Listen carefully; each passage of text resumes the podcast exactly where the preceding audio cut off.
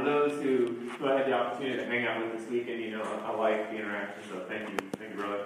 Um, my name is Nathan Jewett, as I mentioned, and I'm one of the pastors at Summit Crossing Church in Huntsville, Alabama, and it's been a joy to, to hang out um, here in Monroe this weekend. This is my first stop in Monroe. I've been through on Highway or Interstate 20 several times before, but uh, glad to finally be here. Uh, our churches have have a history together. Um, Summit Crossing had the privilege of helping uh, with the launch of the crossing about three years ago, and so uh, I've never yet had the opportunity to be here, and so it's been it's been a, a joy. Um, to come and to, to hang out with y'all. Uh, and I just want to affirm and encourage this has been an awesome weekend. I've, I've loved getting to know um, many of you, to hear your heart for the Lord, and, and more specifically, your heart to engage in the mission of making disciples um, to, to understand your part in God's story. And, and so I just want to affirm that in you. And as I'm up here this morning and just have an opportunity to share with you, I, I hope this would be an encouragement to you. Um, just to, to keep pressing on to the work in which the Lord has called you. Uh, I tend to view life through the, through the lens of running because I was a runner growing up. Are there any runners in the room? All right, two. That's, that's, that's not bad. All right, so anytime I meet someone who's a runner, I always ask them if they enjoy running. And if they say yes, then I just assume they're a liar by default. All right? That, that's kind of my default position because I, I spent much of my life uh, running, uh, especially back in school. I, I, wasn't, I was sort of athletically inclined, but I wasn't coordinated enough for basketball. I wasn't big enough for football. Um, I, wrestling was weird to me in Iowa, which is where I grew up. And so the lot for me seemed to be running. And not just any sort of running, but long distance running is what I spent much of my early life and childhood doing. And so even today, I tend to view life through the lens and the metaphor of running, uh, because that's been just my experience. But I found it to be a really helpful way because there's been many instances, many stories, many experiences in my own journey that have really resonated with life and particularly with what it looks like to follow Christ. Uh, and so there's, there's always those stories, those moments that, that mark you, right? And there was one particular instance, my, my junior year of high school. I was running cross country, uh, which is kind of the outdoor running, uh, hills, you know, uh, grass, you know, nature, all that fun stuff. And uh, this particular year, I was running. I was on our varsity team, and and here's how here's how cross country works. At least in the state of Iowa, I don't know how it is in Louisiana, but in cross country at the varsity level, you get seven runners on a team. All right, seven runners. Now, when you compete in a, comp- in, a, in a meet, it's sort of like an individual and team event. So each runner's competing individually, but you, you pool together the scores of the top five runners, and whoever's got the lowest score, that team wins the competition. So it's sort of team and individual. So if you're doing math right there, there's seven runners on the team, and only five runners actually score. You know, their, their position contributes to the final result.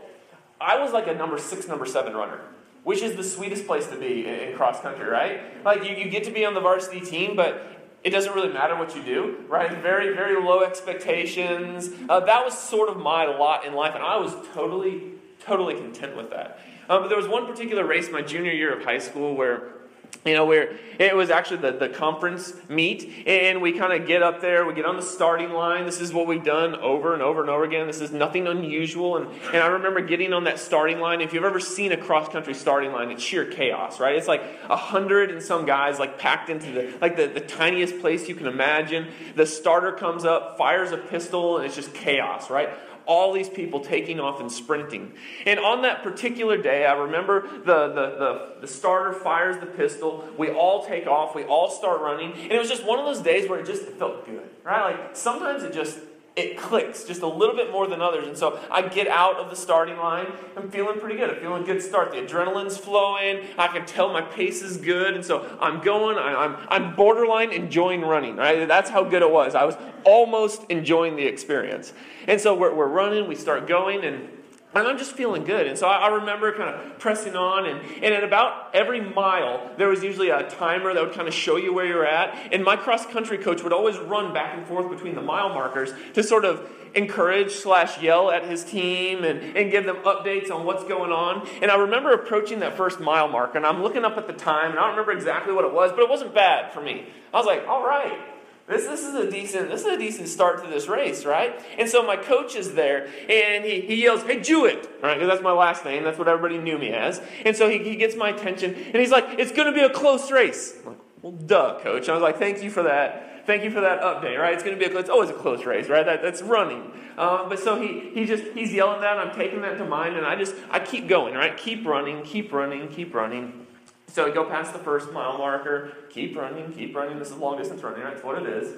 And then I remember approaching that second mile marker. And there's coach again. Hey, Jewett.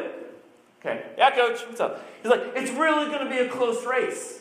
I'm like, Okay, uh, that's cool. That's cool. And then he goes on and he makes this statement. He says, It might come down to the fifth.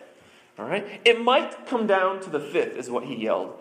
Now, I had mentioned just a second ago of how you scored a race in cross country. Is you take the score or the placements of the first five runners, combine them together, and the lowest total score wins.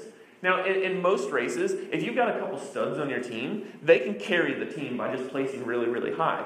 But in close competitions, where the competition is fierce, you can get a meet that's so tight that's so narrow that the first, the second, the third, and the fourth runners, their scores almost cancel out because it's so tight. And in those cases, and in those unique circumstances, it comes down to that fifth runner. The last one to score for the team, whether or not they will get enough or be low enough in the scoring to push their team over the edge. Does that make sense?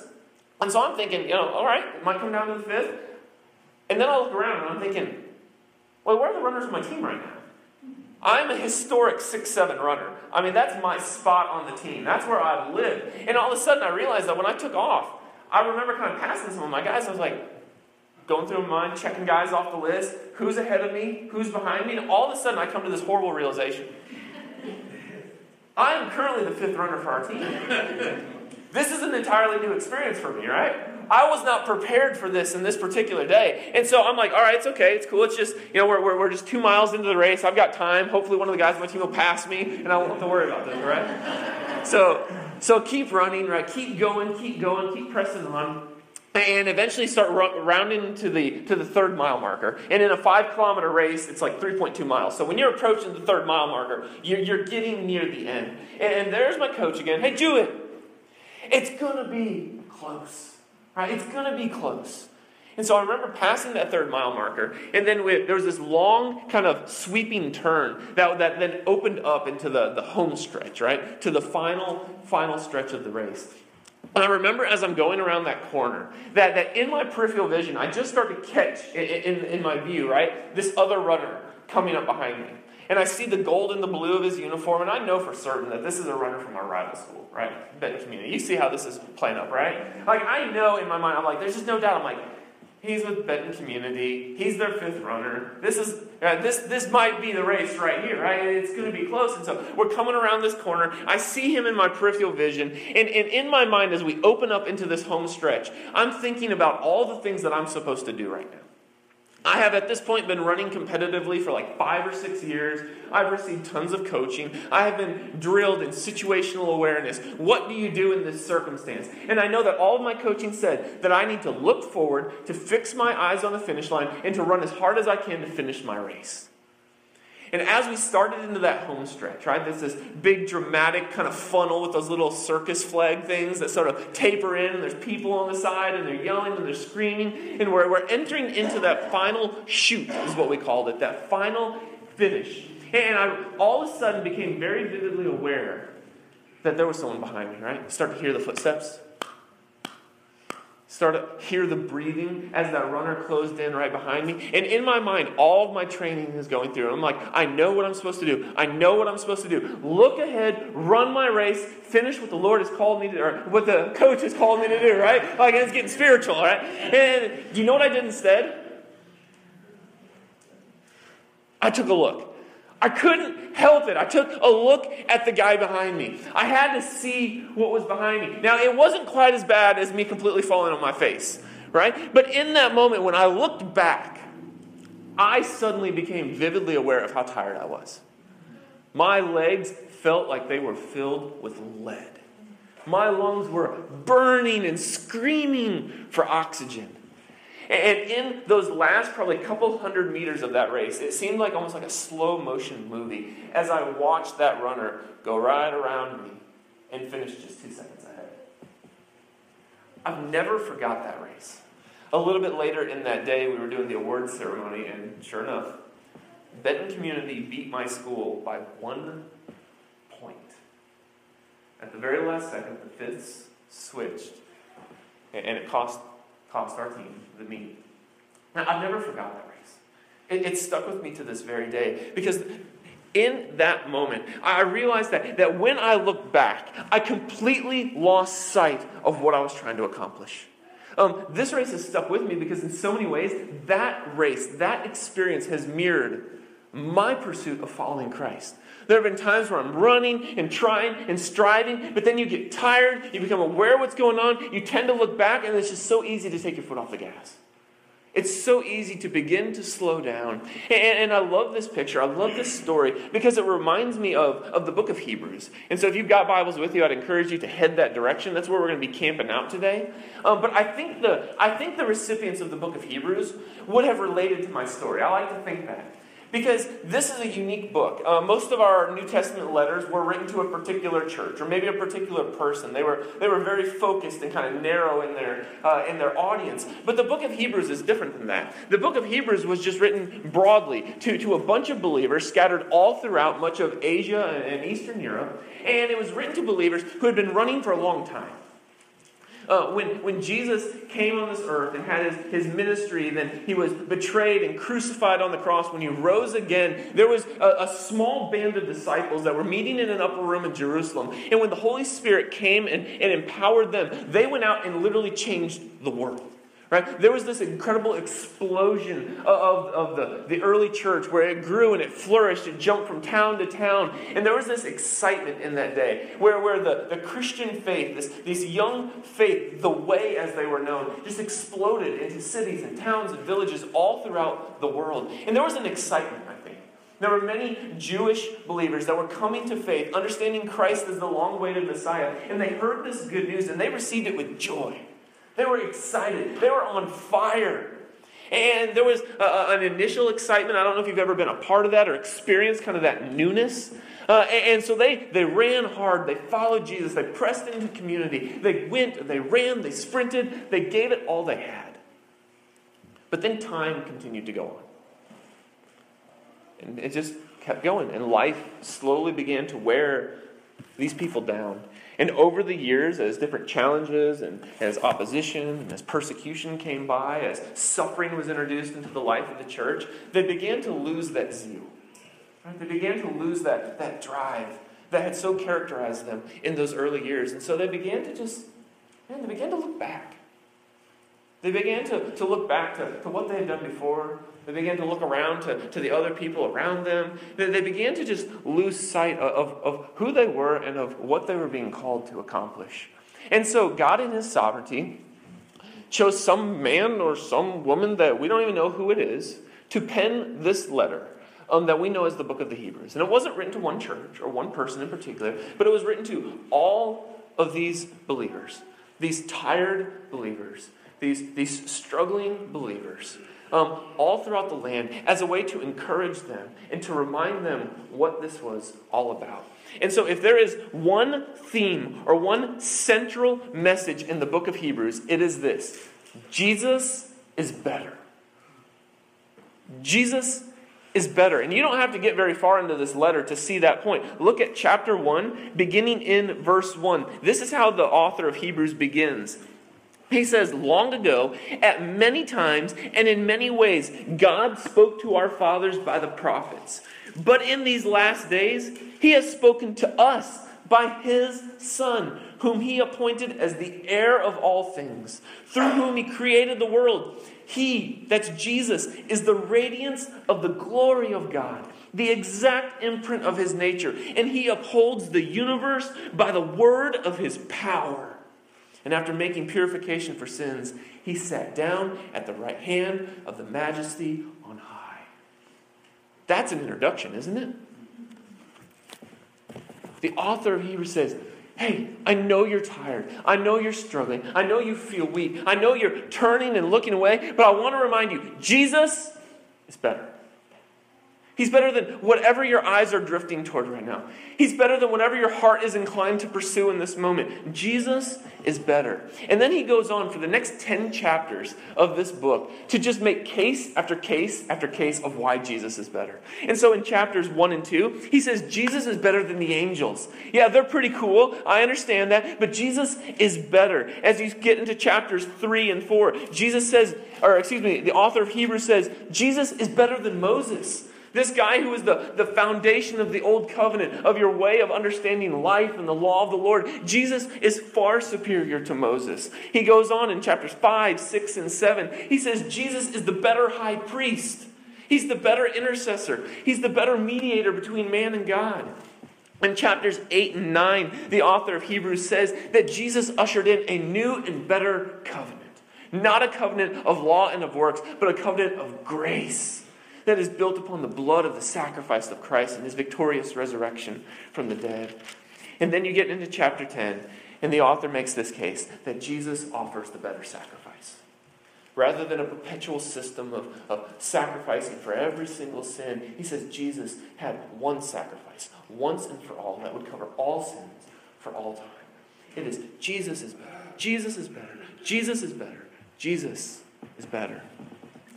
And then you get to chapter 11. And chapter 11 is actually maybe my favorite chapter of, of the book. Um, this is where he goes from arguing that Jesus is better to demonstrating that Jesus is better through illustration. Uh, this chapter is often known as the roll call of the faithful. It's like the Hall of Fame for biblical characters, right? That, that's how I, I, often thought of it when I was a kid. Uh, there's a really famous verse at the beginning of chapter 11 where the author of Hebrews points to the centrality of faith. He says, Now, faith is the assurance of things hoped for, it's the conviction of things not seen. And then he goes on, he said, Let me give you some examples. Let me give you some examples of what this looks like. And he goes through and he talks about how Moses was pursued the Lord through faith, how Abraham was demonstrated faithfulness in God. He went on through King David and all these characters that, that leap off the pages of our Old Testament. And he says that they faced hardship, they faced trials, they faced challenges, but they held on to the hope that God was faithful to his people, and they endured. They pressed on, they kept going. And so the author of Hebrews makes this long, um, kind of, I mean, passionate plea, is how I read this letter. Jesus is better. God is faithful. Keep going, keep going, keep going, keep going. And then you get to Hebrews chapter 12, which is really where I want us to camp out here today. And, and chapter 12, I think, is the apex. It's the climax of the letter.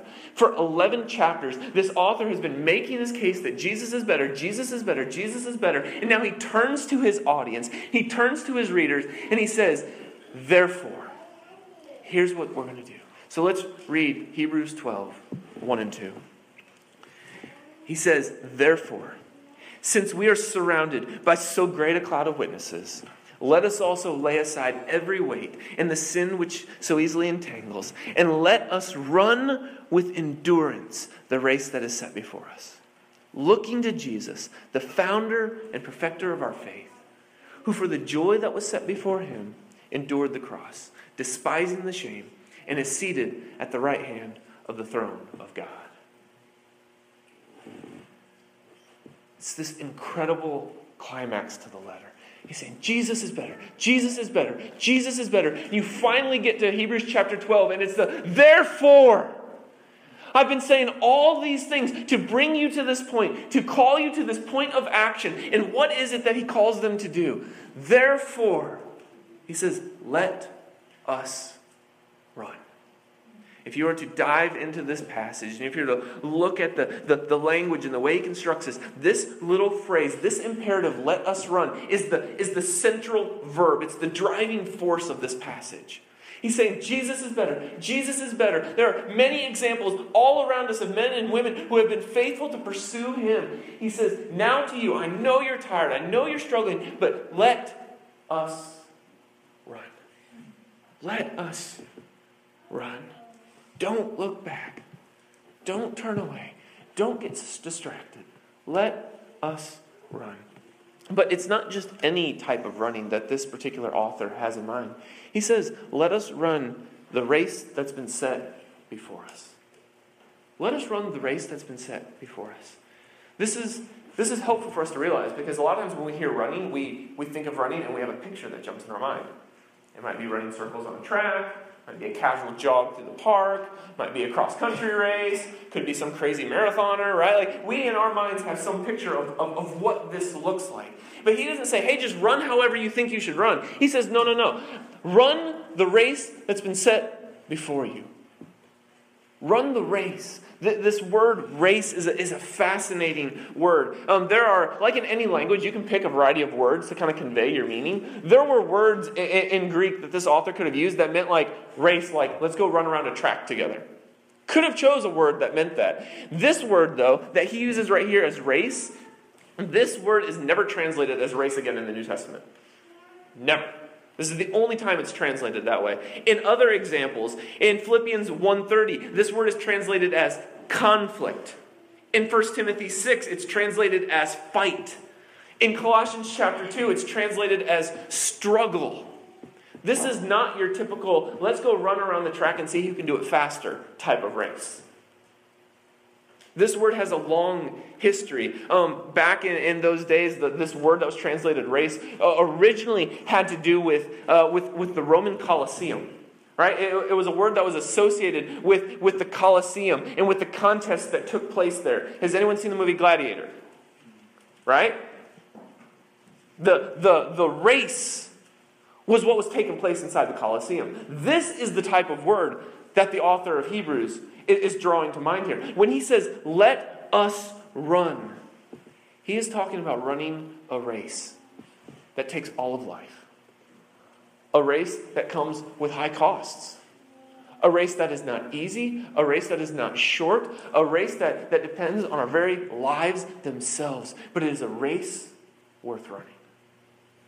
And the author would turn to his audience, and I believe uh, he would even turn to us today and say, There is a race set before you that God has, has placed this race before you, and He's called you, He's called me to run our race and to take our part in this great struggle. It is no accident that God has put you on this path and called you to this purpose. So it's a hard race, obviously, which is why I think we see in the text that he doesn't say, hey, just run however you feel. He says, run with, with what? Endurance. Run with endurance the race that's set before you. Run with perseverance the race that's set before you. You don't tell someone to run with endurance unless they're going to need endurance, right? Like, this isn't just like a, a second thought type thing that was thrown in there. Like, the author knows exactly what he's talking about here. He knows what he's, what he's calling these people toward. He's saying that this is a hard race. This is a long race. This is a tough race. And it's going to take endurance if we're going to finish well. So, how then do we run with endurance the race set before us? That's really the question that, that I would love to answer uh, this morning. And I think the author helps us out. He doesn't leave us hanging here. But, but in, in the context of life, in the challenge, in the, in the temptation to look back and to slow down, how do we run with endurance? How do we run well the race that the Lord set before us? So I think we see two, um, two clues of how to do that in this text. So, two ways to run with endurance well. And so the, the first one I think we see is that the author of Hebrews would, would, would encourage us to lighten up. Right? To lighten up. And I don't mean like just have a good time lighten up, but to, to like get rid of the weight, right? To, to lighten up. And we see that in verse 1. He says, he says, Let us also lay aside every weight and sin which clings so closely.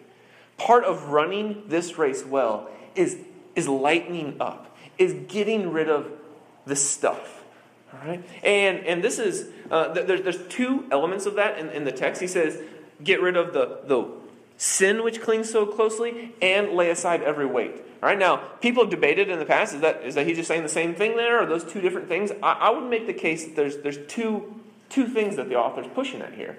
Uh, let's take the sin first because uh, this is church, so um, sin is bad right? We, we would probably agree on that. There's probably some consensus there that, that sin is anything that is in opposition to the will and purpose of God in, in this world and in our lives. And, and if we're to run well, sin, there is nothing that brings us down or holds us back from running the race that God has called us more so than sin. It is something that we must, in our efforts to run, we must put sin to death. We must fight, we must wage war against the sin in our hearts, in our flesh, this propensity to chase after the things that, that our flesh desires. And so I think the author turns and he says, hey, we've got to work hard, labor well to put sin to death. But that's it's challenging, right? I don't know about you, but I don't want to put my sin to death.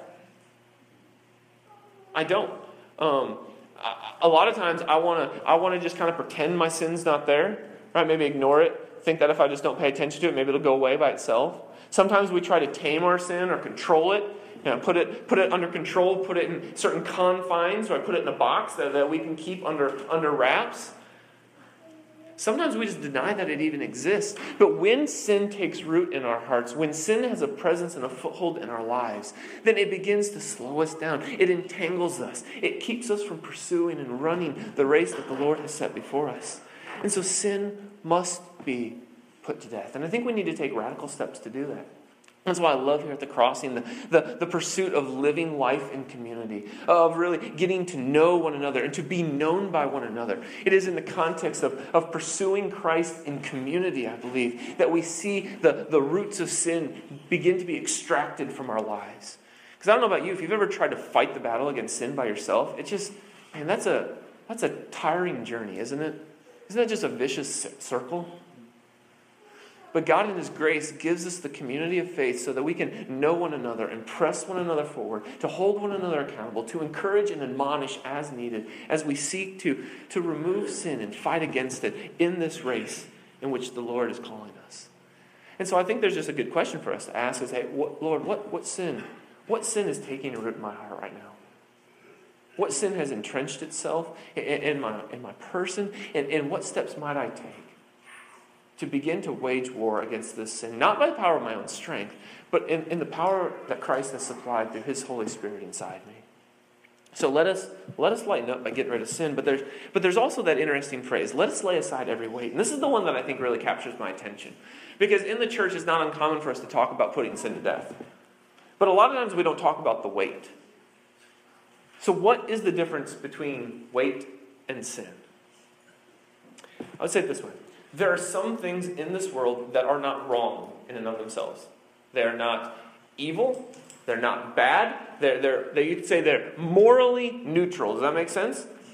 These things exist in the world. Many of them are gifts of God to His creation. But in the context of running the race, these things become nothing to us but extra. Dead weight. Uh, I think of another story of running. Uh, I mentioned I'm from Iowa, so it's cold in Iowa, needless to say. Uh, and the cross country season was a fall sport. And so sometimes toward the end of the season, the weather would not be very cooperative with us. And there was one particular race where we had a storm blow in uh, like the night before, and all of us are praying that the, the meet gets canceled. Nope, not at all. So there's like a foot of snow gets dumped on the on the course. So they go out there with like snow blowers and, and snow blow the course for us so we can see where we're going. And it's just, it, the temperature's plummeted, it's frigid. It's like the most miserable running conditions conditions you can possibly conceive But hey, it's Iowa, so off we are to run again, right? And so I remember standing on the starting line of that particular race.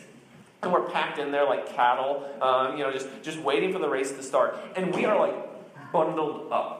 I mean, I've got I've got my sweatpants on, a sweatshirt, like a pullover jacket. I've got mittens, not gloves, because it's serious out, right? Like mittens on. I mean, a hat. I mean, hood is up. I mean, we are just totally bundled up, trying to protect ourselves from the elements. And I remember the starter getting up to the line, and I'm not unique in this. I mean, we are. It's a bunch of Eskimos on the line, is what it looks like, right? We're just we're totally bundled up. And the starter gets up there and he calls the runners to start getting ready.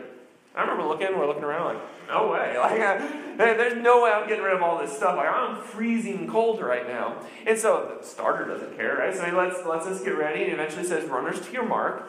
And then he goes ahead and he fires his pistol. And so we all start taking off, bundled up and all. And I remember that race starting. And it took less than two minutes before we went from freezing cold to absolutely burning up. And it became one of the most comical sights I've ever seen because there was like a hundred guys trying to strip off every layer of clothing while they're running the race. And so all of a sudden the, the, the race route just has like, there's like pants and sweatshirts and gloves and hazards being like strewn all over. And so our other, you know, the, the JV are trying to come behind and catch all of our gear as we're chucking it off. And it was just like, it was the most comical scene I think I ever remember seeing on, on the course. Now here would be my question. Are sweatpants evil? Anybody want to make a case for evil sweatpants? Right? Is there anything wrong with mittens? No. The, there, there's nothing wrong with these things. There is actually a very good and right purpose to these things. But in the context of the race that we were trying to run that day, those things became to us nothing but extra weight. Nothing but extra weight. And, and, I believe when we think through this race that the Lord has called us to run, there are many things that you can't point to them and say, that's evil or that's wrong. But in the context of the race that we've been called to run, these things become to us nothing but weight. And they hold us back, they drag us down, they turn our eyes from that which matters most. I know in my own life I, have experienced this, uh, I mean, in many ways, but there's been certain seasons where it became very pronounced. I was I was a video gamer growing up, like all through high school and into college. Like that was just one thing that just. And here's the deal: I'll make this case right now. Video games are not wrong, not evil. I'm not making a case in any way that video games are evil. But over time, I began to see that those things continued to consume me, to consume more and more and more. And we got to the point. I got to the point in my life, and my wife really helped speak into this point in my life, right? Where where video games were they were just owning me. They were beginning to just consume my thoughts and all these things. And so I had to come to this point where I had to decide do I want to keep running or do I want to keep pursuing this? And so for me, I had to set those aside. I I, I just, in my life, they became to me a weight, an incredible hindrance, and what the Lord is calling me to pursue. And then several years later, the same thing sort of happened with, with sports. Following sports, it's really easy to get sucked into the world of ESPN and, and checking scores and fantasy leagues and all those things. And got to a point where, again, sports aren't wrong. I love sports. Uh, but I had to pull away and extract myself because they were beginning to, to weigh me down, to distract me from the race the Lord has called me to. And, and, and I don't know what that looks like going forward. For, for video games, they've never been able to come back in my life. I still have no self control. You put video games in front of me, I'm right back to hindrance and being weighted down. God was gracious to allow sports to come back into my life, and I can enjoy them again in a way that, that, that doesn't distract me. And so it's being very sensitive to, to Holy Spirit. What would you have me to do so I can run most faithfully and most effectively in this race that you've called me to? And for us to have the willingness to say, God, if this is weighing me down, I desire Christ more, and I'm willing to set it aside. I'm willing to lay it aside so that I can run the race that you've called me. So I believe this first way for us to run the race with endurance is to lighten up, to lay aside the weight, to lay aside the sin, to wage war against these things in our lives so that we might run with endurance. So lighten up. The second thing that I believe the author of Hebrews encourages us to do is not only to lighten up, but it's to look ahead. Look ahead. And we see this in verse 2. I love verse 2. I'm actually going to back up and just and read up to verse 2 though. He says, Therefore, since we've been surrounded by so great a cloud of witnesses, let us also lay aside every weight and the sin which clings so closely. And let us run with endurance the race that is set before us, looking to Jesus, the founder and perfecter of our faith who for the joy that was set before him endured the cross, despising the shame, and is seated at the right hand of the throne of God. Looking to Jesus. If you have the NIV, this is one of the cases uh, that the NIV, I think, has a better translation than the ESV. Uh, it says, fixing your eyes on Jesus. That's a good, that's a good translation. That's a good description, I believe, of what the author is talking about. He's saying that we need to fix our eyes on Jesus. We need to direct our attention without distraction on Jesus. We need to look ahead. Why is looking ahead important? I think this is just a general principle in life. Um, wherever your eyes go, you follow. All right? Wherever your eyes go, you follow. This is most evident for me in driving. right? I'm a distracted driver. I love to look around and see what's going on and read signs and things like that. I don't know if you've ever been there, uh, but you know, I'll be driving and all of a sudden I'll see something. I'm looking over, and all of a sudden the car is just following, right? Like it's it's where your eyes go, you follow. That's a physical representation in driving, but I believe in a very real way this is true, not with our physical eyes necessarily, but with the eyes of the heart. What you fix your eyes on, what you fix your heart on, what you set your affections on, you follow. Our belief, our heart informs our behavior. The behavior always follows our heart, right? And so this is just a general principle I think we see in life. And so the author of Hebrews appeals to this here. And he says that if we are to run, we need to fix our eyes on Jesus. We need to look to Jesus. The same Jesus that he's been arguing for for 11 chapters. Jesus is better. Jesus is better. Jesus is better. Now look to him. Look to him. Fix your eyes on him. Run to him. And then as he continues to talk about Jesus here, we see Jesus as, as our Savior. He describes him as the author and perfecter of our faith. He's the beginning and the end. He's the one that makes this possible. He's the great initiator, the great pursuer, the great redeemer. He is the one who has reconciled us. He's the one that made this race even possible in the first place through his perfect life, his perfect death, his perfect sacrifice, and his victorious resurrection. And even now, he calls these these runners, calls these believers, calls these, these Hebrews to run after Jesus, to look to Jesus, because he is the one who has saved them. He is the one who made that great promise in Matthew 28 Behold, I will be with you always. Always. He is the one who is faithful to complete what he set out to do. Paul says, He who began a good work in you will be faithful to bring it to completion. The author of Hebrews points to that Jesus. He says he's the author, he's the perfecter, he's the Alpha, he's the Omega, he's the beginning, he's the end. Look to him. Look to him. He's your Savior. But he's not only our Savior. We also see here in Hebrews 12 that he is our example. Uh, he says, Look to Jesus. He's the founder and perfecter of our faith, who for the joy set before him endured the cross he says, Look to Jesus, and you see the perfect example of what it looks like to run the race well. What it looks like to run and to not look back. What it looks like to run with perseverance and endurance, even to the point of death. He is the great example of what it looks like to run and to run well.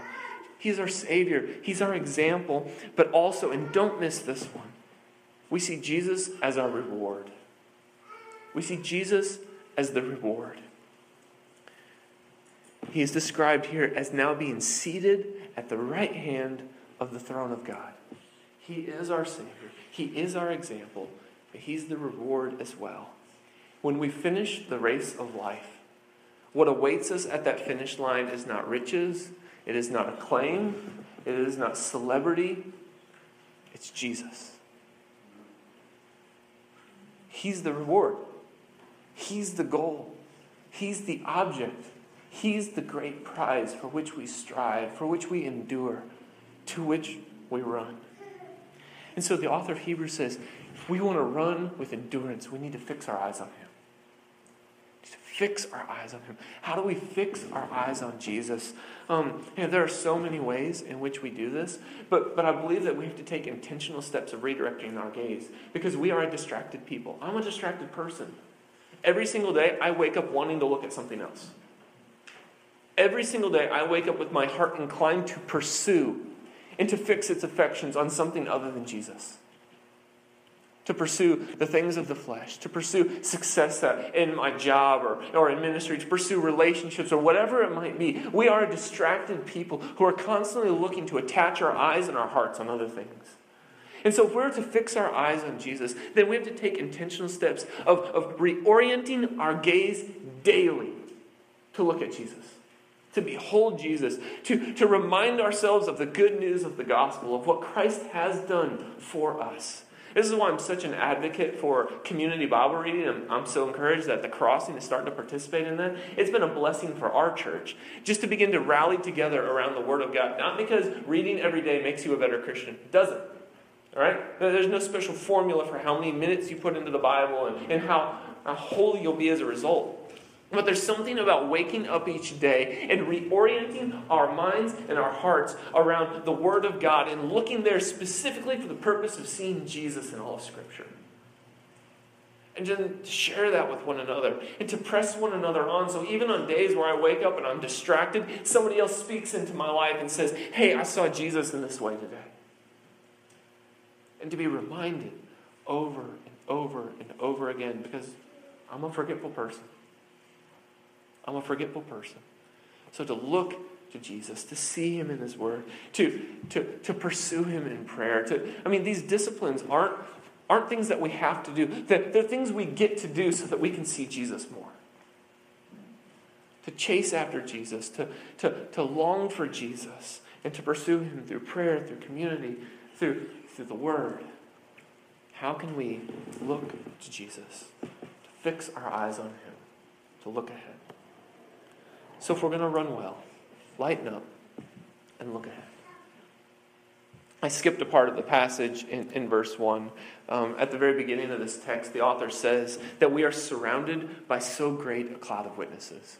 I never understood that phrase when I was back in high school, uh, when I first kind of discovered this text. And I, resonated with this passage because it was a running text and I was a runner and all that. And so I would read these cloud of witnesses and I always thought it was like my the people around me, right? Like my classmates, like, oh, in light of this, these people, these witnesses all around me, I, I need to run this race. Well, there's probably some truth to that, but that's, that's not what the author of Hebrews is pointing to here. He's pointing just right back to chapter 11 we just went through this incredible roll call of the faithful. All these examples of men and women who have pursued God in faith, and the Lord has proven faithful to them. The author here says in chapter 12, Therefore, we are surrounded by this incredible cloud of witnesses. These countless men and women who testify that Jesus is better, that God is faithful. And I had this picture in my mind of this cloud of witnesses of like a, the Olympic marathon. I don't know if you've ever watched it before. It's a boring race, I admit, in watching. But the end is great, right? At the very end of the marathon, the, the runners, they, they come into the Olympic stadium usually. And it's usually filled with people. And so I picture those runners coming onto the track and just row after row, myriads of myriads of people just shouting out, cheering them on, saying, Jesus is better. Jesus is better. He is faithful. He is faithful. Keep running. I imagine that uh, if we were to find ourselves on that track with those that cloud of witnesses surrounding us, we would hear them say things like, "I know there's times you want to quit. I know there's times where it just doesn't seem to be worth it. I know there's times where you just want to slow down and you want to take it easy. I know there's times where you don't think you can take another step. I know there's times where you've fallen and you're not sure if you can get up. I know there's times where, where you don't know if you want to press on.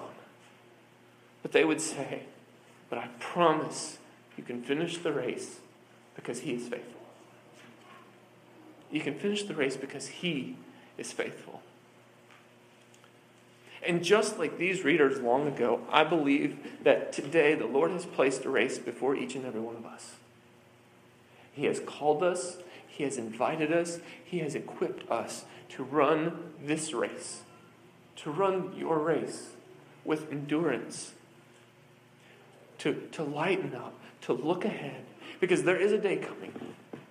There's a day coming when, when our breath will fail us, where your heart will beat no more. And on that day, your race will come to an end. Will, will you, will, will I, will we join that cloud of witnesses? Will we find our voice caught up in the multitude, crying out, Jesus is better? God is faithful. Will we run our race? Well, will we run? Let me pray for us. Um, Father God, I thank you for the grace that you have shown us in Christ and for the incredible invitation that you have given us to run the race of life. Father, you have been so faithful to us. And, and Lord, so we just we join our hearts even here today to, to express gratitude for this grace shown to us. And, and Holy Spirit, I pray for the ability to run. Lord, there are many days when I don't want to run, I don't want to run at all. So we need we need you just as much today as we did on the day we were first saved. And Jesus, we are just as dependent on your work now as we have ever been or will ever be. But we can trust you you are faithful to you. So Lord, help us, help us to run well. Give us discernment and clarity of what it looks like to take those next steps.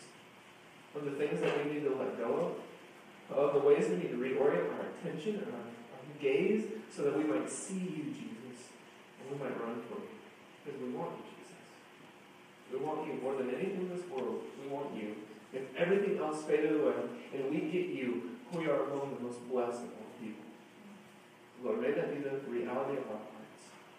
May that be the reality of our lives. And may you begin and continue that good work in us now. We ask and pray in Christ's name. Amen. So